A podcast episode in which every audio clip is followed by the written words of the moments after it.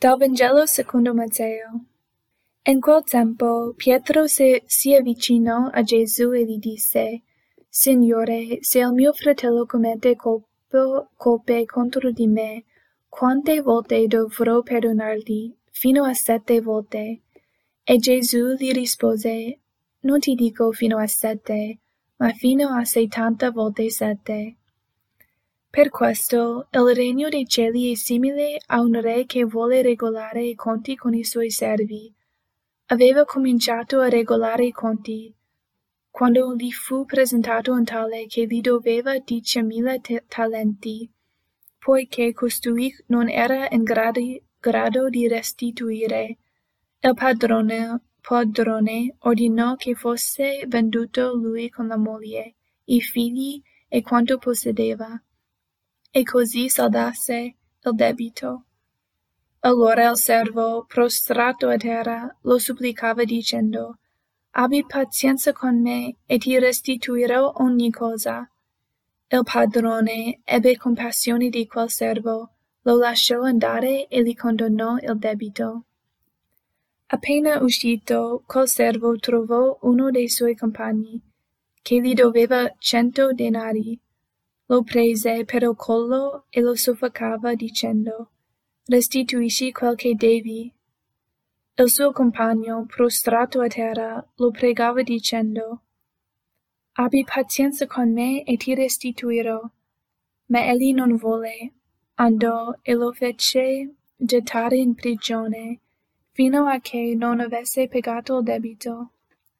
Visto quello che accadeva, i suoi compagni furono molti, molto dispiaciuti e andarono a riferire al loro padrone tutto l'accaduto. Allora il padrone fece chiamare quell'uomo e gli disse, Servo malvagio, io ti ho condonato tutto quel debito perché tu mi hai pregato. Non dovevi anche tu aver pietà del tuo compagno, così come io ho avuto pietà di te. Stegnato, il padrone lo diede in mano agli aguzzini, finché non avesse restituito tutto il dovuto. Così anche il Padre mio celeste farà con voi, se non perdonerete di cuore ciascuno al proprio fratello. Io ricordo che un paio di anni fa qualcuno mi, mi ha chiesto Cosa ami di Gesù? Quella domanda mi ha colpito molto e mi ha fatto davvero pensare. Forse è una domanda che dovremmo farci tutto. La mia risposta a quella domanda è stata abbastanza rapida una delle cose che amo di Gesù è che mi ama abbastanza di sfidarmi. Mi chiama più in alto, mi vede con onestà, sa chi sono veramente e mi invita a ricevere di più da Lui, così che posso amare con, lo, con amore puro. Nel Vangelo di oggi vediamo un esempio di come Gesù ci sfida in questo Vangelo ci dice quanto sia importante, prima di tutto, ricevere il perdono per poter essere in grado di perdonare gli altri. Questa è una sfida. Gesù, Gesù non ci lascia vivere oziosamente senza perdono, dicendoci va bene, dimenticalo, il perdono è davvero difficile, non ti pensare e vai avanti. No. Ci ama troppo per lasciarci vincolati dalla durezza di cuore. Vuole, vuole che siamo liberi, dare e ricevere amore in libertà. Non vuole che siamo appesantiti da rabbia o ansia. Desidera che abbiamo cuori che perdonano. Un'altra cosa che amo di Gesù è che Gesù non ci definisce in base a come abbiamo ferito gli altri e non vuole che definiamo gli altri in base a come ci hanno ferito.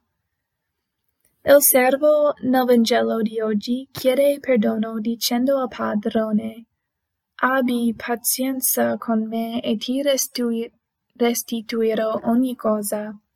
E poi il padrone ebbe compassione di quel servo, lo lasciò andare e gli condonò il debito. Gesù è mosso a compassione quando andiamo a Lui con sincerità desiderando perdono.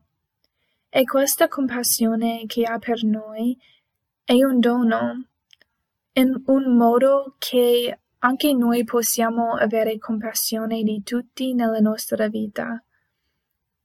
A volte il perdono può sembrare impossibile, e al di fuori del rapporto con Gesù, forse è impossibile perdonare davvero, ma in relazione con Lui è lì che nasce la compassione.